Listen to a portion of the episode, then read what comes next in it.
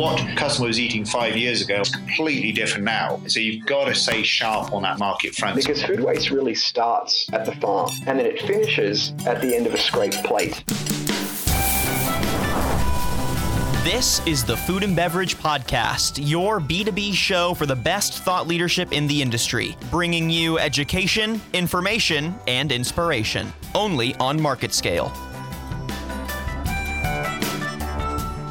Hello and welcome to this week's episode of the MarketScale Food and Beverage Podcast. I'm your host today, Tyler Kern. Thank you so much for joining me for this episode of the show. I'm very happy to have you along for this one as we have two great pieces of content that I can't wait to share with you. The first of which is going to be more of a narrative style podcast where we're going to tell the story of the Fess Parker Winery. And we're going to do that by talking to Eli Parker, the president of Fess Parker Enterprises. Now, Fess Parker was a movie star that played Davy Crockett back in the 50s, 60s, that kind of time frame back in Hollywood. And his son, Eli Parker, has really taken over the family business of running the winery and the inn and the restaurant that's there on the property that they have bought out in Southern California. And so, it's really interesting just getting to hear from Eli how they built the things that they built and how the business grew and uh, the different principles that they used to build that business and what mattered to them when it came to designing the restaurant and designing the space and what really pushes him to innovate when it comes to wine and what are his inspirations in that way.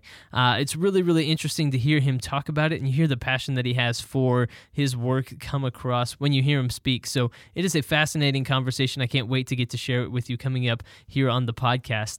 Our second feature on the show today is a conversation with David Benzaquen, and he's the founder and CEO of Plant Based Solutions. And it's really interesting to me to get to talk to him because he talks a lot about just the growing number of people that are interested in going to a more plant based diet. But more than that, just the effect that more people doing this would have on the planet and its health overall. So, this topic, according to David, has massive ramifications for the long term health, not only of your body, but also of the planet in general. So, it's a fascinating conversation, and um, I think you're going to find what he has to say very, very interesting. And uh, a lot more restaurants, especially big restaurants, are really interested in kind of diving into this world of more plant based products. Uh, it's not something that seems to be going away anytime soon. So, something to look at, something to consider, and something to learn more about, and David is a perfect person to talk to for that. All right, without further ado, let's dive into that first piece where we talk to Eli Parker, the president of Fess Parker Enterprises, coming up next here on the MarketScale Food and Beverage Podcast.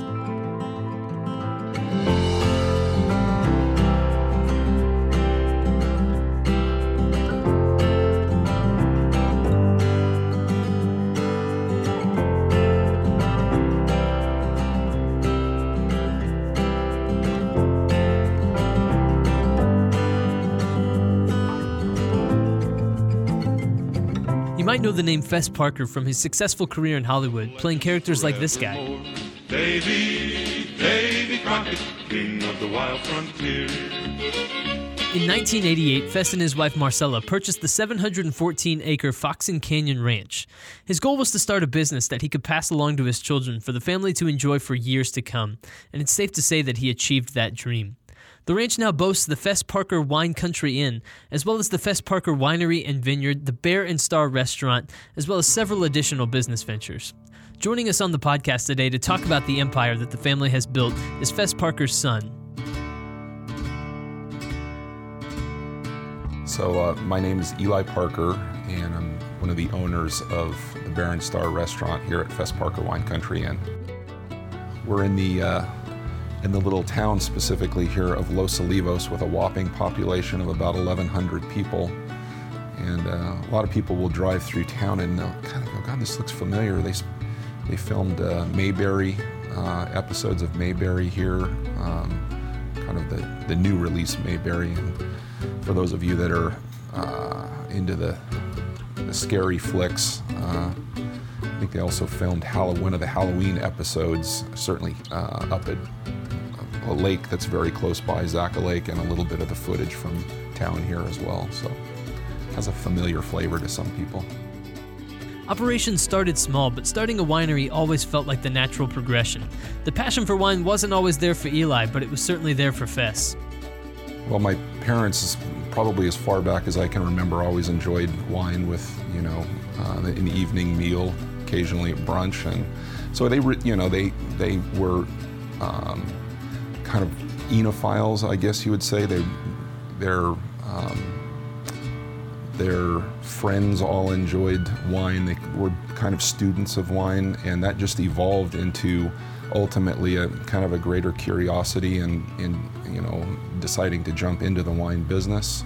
Um, I think really initially they had intended just to grow a few acres of grapes, but uh, things just evolved and um, I think we started in 1988 or 89 with five acres of, of, vineyard and ultimately ended up with close to 700 acres after uh, about 10 years. Um, and, you know, kind of that natural progression is if you're going to grow, you know, good quality fruit, um, maybe we should have a winery as well. And so it just kind of, it just happened, I guess when they started, to be very honest with you, I was a, more of a beer drinker. I hadn't uh, hadn't developed a, a, real taste for wine at that point. I was in my late 20s and um, had a, an opportunity to really work closely with the winemaker, the original winemaker that they hired back in uh, 1989. And you know, after two or three years of just trying to be helpful, um, cleaning barrels, cleaning tanks, uh, just doing whatever I could sort of in my off hours because I was trying to make a living in real estate here. Uh, I just I fell in love with the business, and uh, the more I studied um, kind of the subject, and the, the, more I hung out with the people uh, here locally that were involved in it, uh, I just realized, you know, this is a, a, great lifestyle and a fun business, and uh, you know, I think I'm going to jump in with both feet. So.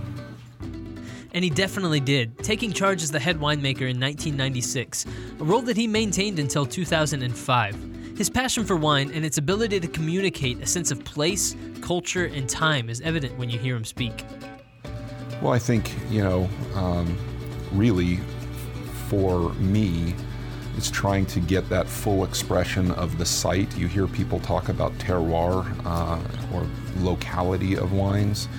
Um, you know, Chardonnay, for example, is grown and, and produced all over the world, but what makes it so unique and special in all these different areas is the expression of kind of the local character. Uh, the terroirs, the, the French uh, coin that, you know, phrase.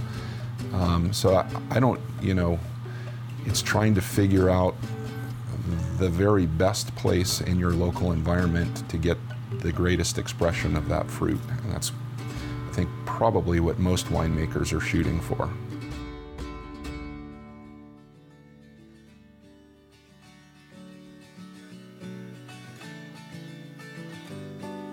Eli left his role of head winemaker in 2005 to take on a broader role within the organization. One of his latest endeavors has been to establish the Bear and Star restaurant. So, the Bear and Star is the name of the restaurant, um, and the uh, name was sort of born out of a nod towards Texas, where my father uh, was born and raised, and where our head chef spent a number of his formative years, and California. So, uh, California Bear, Texas Star, put the two together, and uh, it's kind of a catchy name, I think. Everything from the wine to the name of the restaurant communicates a sense of place in the world, giving the location its identity and connection to its deeper roots. This mission carries itself all the way through the design of the restaurant to the food they raise and produce. So, um, we're actually in the uh, wine room at the Bear and Star restaurant that's located in Fess Parker's wine country Inn, in the heart of Santa Ynez wine country. Um, we've been in and out of the restaurant business here since we purchased the inn back in 1997. And um, we had a, a great uh, relationship with a, uh, a, good friend of mine who actually leased the space from us for, for a number of years, but we decided two years ago to get back in the business. And it really is, um, it's, a, it's been an exciting endeavor for us. It really has allowed us to um, kind of take a lot of the resources that we have at hand, the ranch where the vineyards are located, uh, in a, a, great little uh, community like Los Olivos, and um, frankly, some incredible um, sort of agricultural opportunities to tie those into the ranch. You know, we've got a, a herd of Wagyu beef uh, that we've been working on raising for now about three years, and we've hired a horticulturist to help us with uh, growing all kinds of fruits and vegetables, and we have chickens and ducks and quail, and um, so I'm sure a lot of people have heard of farm to table. This kind of um, takes it one step beyond that, and it's sort of our farm to table. Uh, and we, uh, we're fortunate to make the acquaintance of a, a really talented young chef who's been sort of the the inspiration behind uh, a large part of this, um, and just a great team effort. And that's how we got to where we are today. The restaurant business in general is just a very challenging business, and there are now quite a number of very, very good restaurants here locally. Um, the locals in this community are fiercely loyal to those um, operators that have been in business for a long time. So trying to sort of launch and, and get the locals to embrace what you're doing is like anywhere a, a bit of a challenge. But I think you know when you create a beautiful environment and put you know great food on the table, you know hopefully they'll give you a little bit of a chance and if we're doing our job, we'll create kind of repeat customers there.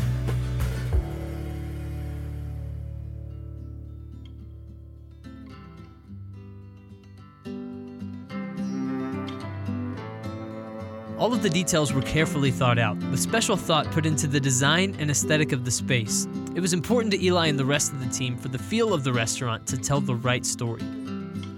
So, I think we were looking to sort of tap into the a little bit of the heritage of uh, the film career that my dad was involved with back in the 50s and the 60s.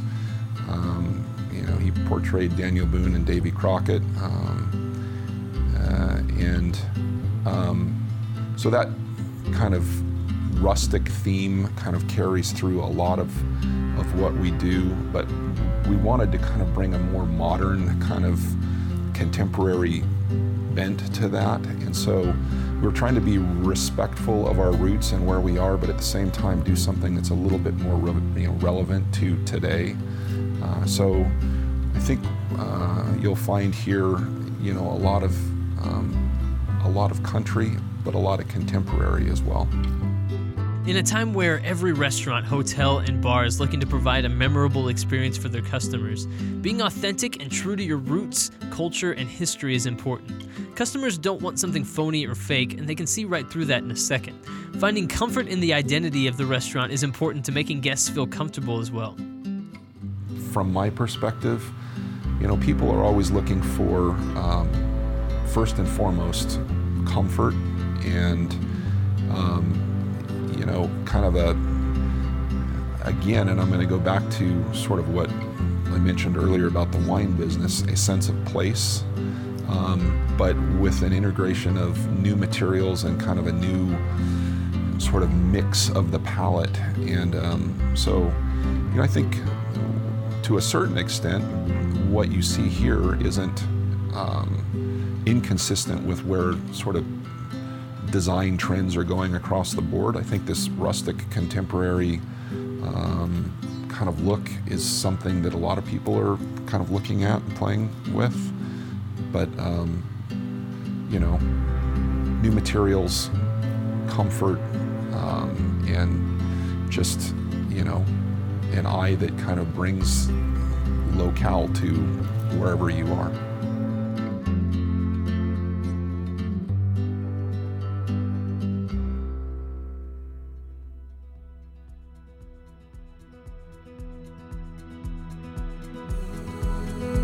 Stay tuned to the MarketScale Food and Beverage Industry page for more from the Fess Parker Winery and that entire enterprise. Uh, we have some behind the scenes video that gives you just an in depth look at everything going on there at the Bear and Star, as well as the winery and much, much more. So you're going to want to check back on Wednesday, March 6th to check out that video to get a behind the scenes look there. And uh, it's going to make you want to go book a trip to wine country right away. So just be prepared for that.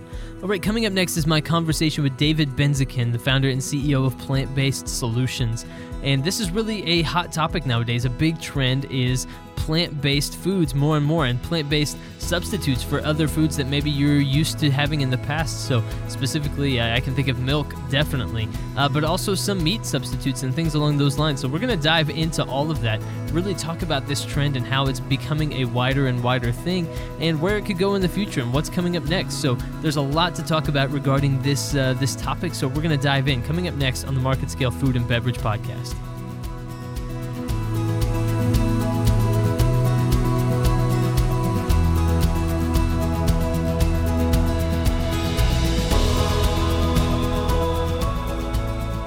Joining me now on the podcast is David Benzaquen. He's the founder and CEO of Plant Based Solutions. David, thank you so much for joining me on the podcast today.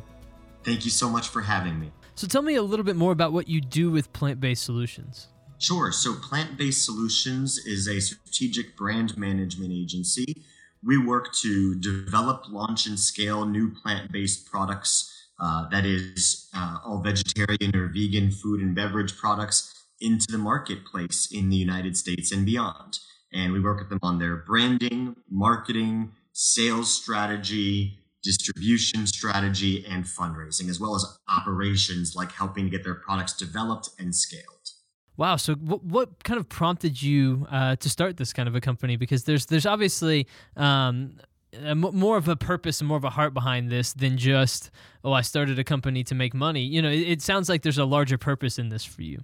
There is. So I've been plant based myself for 17 years. Mm-hmm. I was really motivated by the incredible impact that one can have through their own dietary change on the planet, uh, animals' well being, and our health. And all of these areas together can be so deeply impacted by the dietary choices we make because every single food you eat can be displacing something that is produced in a less sustainable, less healthy, or less uh, uh, ethical way for animals. And so I was really motivated by that. I spent a number of years in the nonprofit world working to educate people about the need for this dietary change, and then realized that I could be more effective by helping to make the products that were the solutions uh, more successful in the marketplace. So, when it comes to uh, plant-based foods, how have you seen uh, there be an evolution in, over the last maybe five years or so? I, I feel like, um, and maybe I was just ignorant to what the market was up until you know until more recently. But it feels like more and more uh, these types of products are becoming uh, more popular in the marketplace and really kind of experiencing a lot of growth. And I'm just curious how you've seen that uh, over the last maybe five or ten years. Absolutely. So the biggest change is in the number of people who are looking to eat this way. It's not about mm-hmm. the growth in the complete vegetarians or vegans. Those populations are growing at a fast clip. But the real change is in the number of people who are recognizing that even if they change their diets some of the time or eat vegetarian some of the time, like meatless Mondays or other efforts like that, they realize they can make a huge difference in their health and the environment. And so in 2013, Mintel did a study and they found that between 2008 and 2013, the number of vegans went up from about 1% to 1.5% in the US. The number of vegetarians went from about 5% to 7%. But the incredible shift was that the number of what we call flexitarians, which they defined as people who eat vegetarian more than half of the time, went from 6% to 16.7% in just those five years and that number keeps rising. So when we're thinking about bringing new products to market, we're really thinking about helping people make healthier, more sustainable choices without having to sacrifice. Yeah, that's really interesting to me. Now, uh, when when we talk about uh, the impact on the environment and the planet in general, uh, what kind of impact can just one person have um, when it comes to this sort of thing? It feels like uh, a drop in the bucket, but you're kind of talking about just the the amount of difference that it makes. Um, what is that difference, and what is that impact? Sure. So, according to the United Nations, animal agriculture is responsible for more greenhouse gases than all forms of, uh, of transportation combined.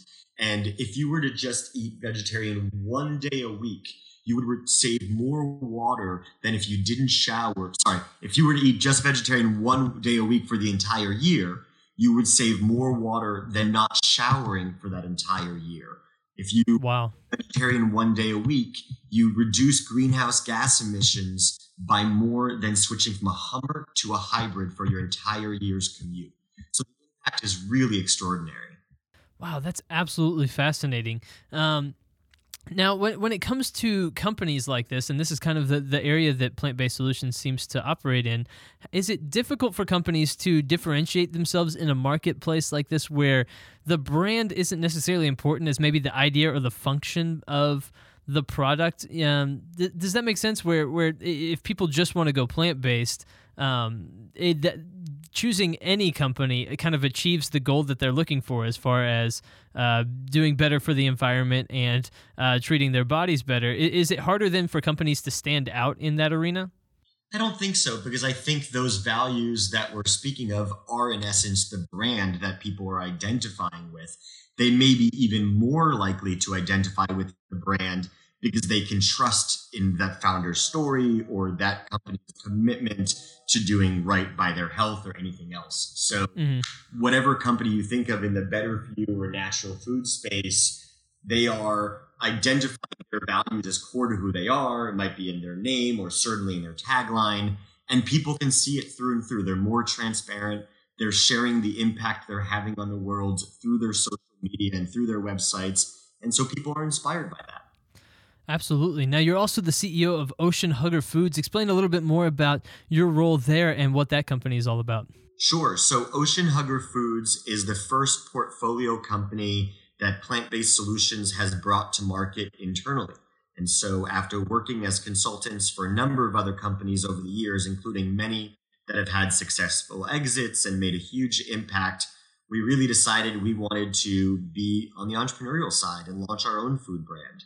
And so in 2016, we collaborated with certified master chef James Corwell, who was concerned about the sustainability issues around seafood.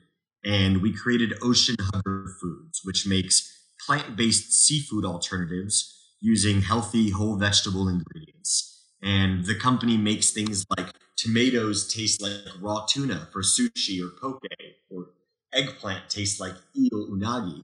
And we've launched this in the US and in Canada nationwide in restaurants. It's going extremely mm-hmm. well and it's having a massive impact because tuna and eel and these other fish are among the most endangered species in the world. Wow, that's really interesting to hear about, and uh, particularly appealing to me because I just just personally like I have a hard time imagining a diet without any sort of meat. That's just uh, you know I was born and raised in Texas. I think it's like just part of uh, part of uh, who we are here. I think as as you know how we're raised, but uh, I do think that there are alternatives and things that could be brought to the table that would appeal to somebody like me who maybe was raised from a certain background. But uh, you know if there are products along those lines, I think that that certainly certainly helps a certain subset of the population. Absolutely. So almost all of the people who are buying our products have or are meeting meat, eating meat at other times in their lives.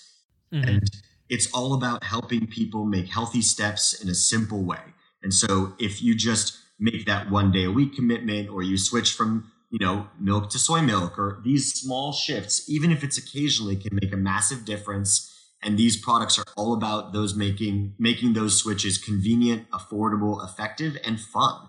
And really so many people think that when you are shifting your diet in this way that you're limiting what you're eating and sacrificing. But actually since i adopted a plant-based diet i believe the variety of foods that i eat has grown tremendously. Because before my food was going to be a large piece of protein in the middle of animal protein in the middle of my plate, surrounded by a small side of some starch and maybe a side of a vegetable. But now that center plate item can be so much broader because I've been exploring and seeing how many other foods can bring incredible flavors and textures. So it's really an adventure and a journey and an exploration of all the new foods that we haven't chosen to appreciate.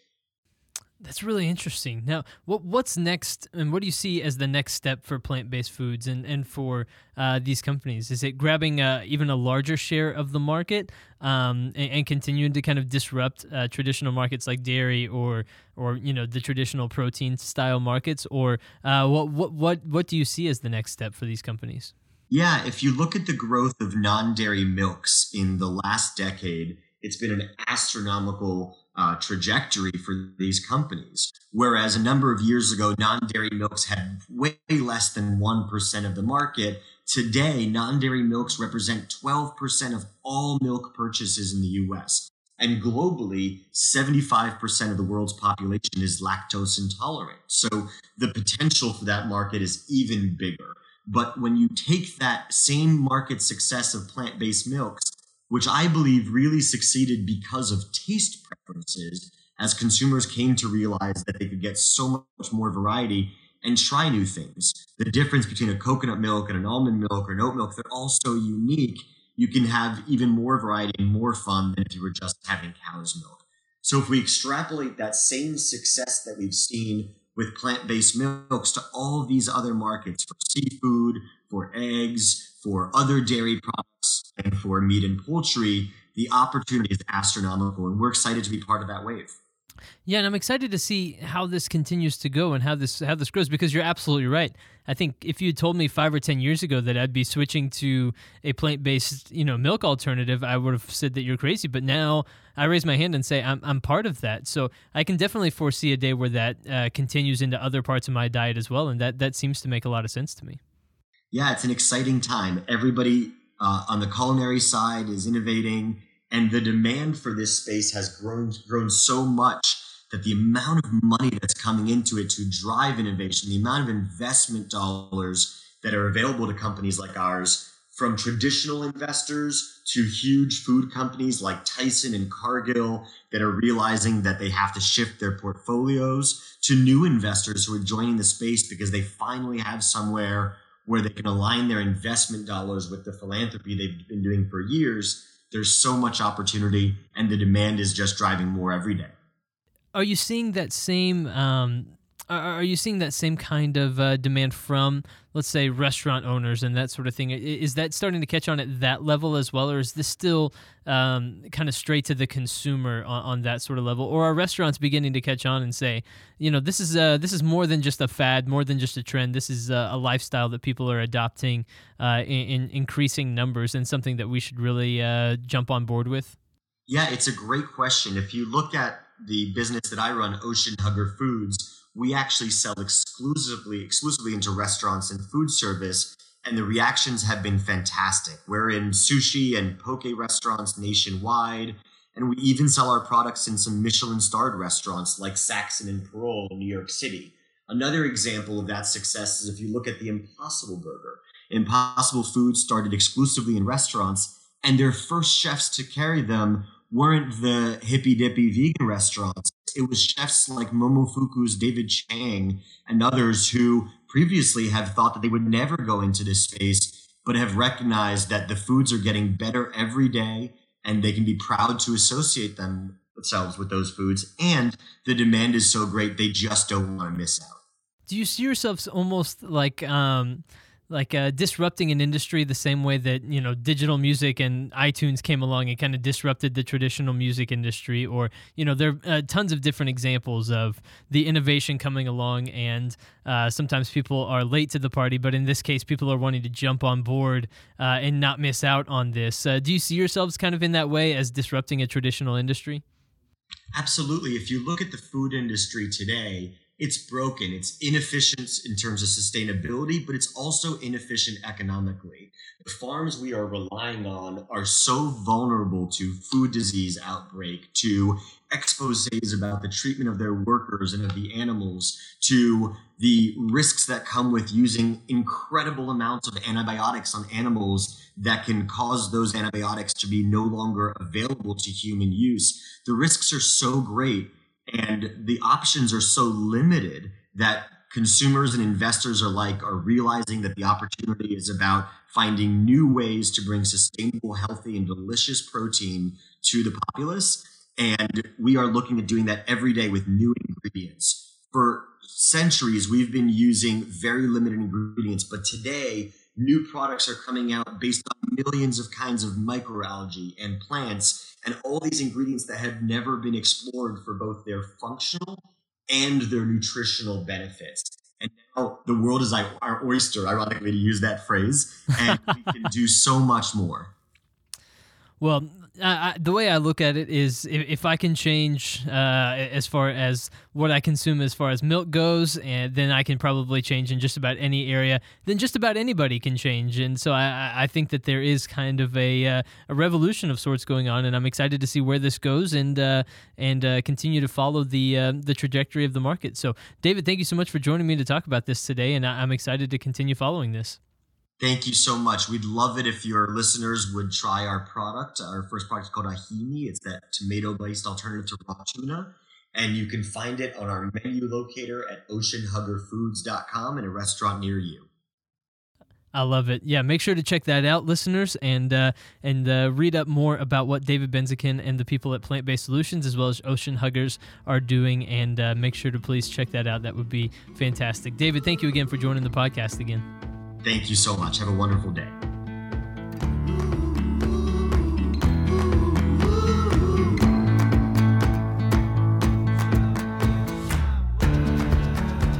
Thank you so much to David Benzaquen and Eli Parker for joining us for this episode of the show. Unfortunately, that's all we have time for for this week's episode of the MarketScale Food and Beverage Podcast. We appreciate you listening very much, and we will, of course, be back soon with another episode of the podcast. Until then, make sure you go check out the MarketScale Food and Beverage Industry page. The easiest way to get there is to go to marketscale.com, click up at the top where it says Industries, scroll down to Food and Beverage, and then click there. You'll be able to find more written content, videos, podcasts, all of that good stuff there, and it'll tide you over until our next podcast. Again, like I mentioned, we'll be back soon with another episode, but until then, I've been your host today, Tyler Kern. Thanks for listening.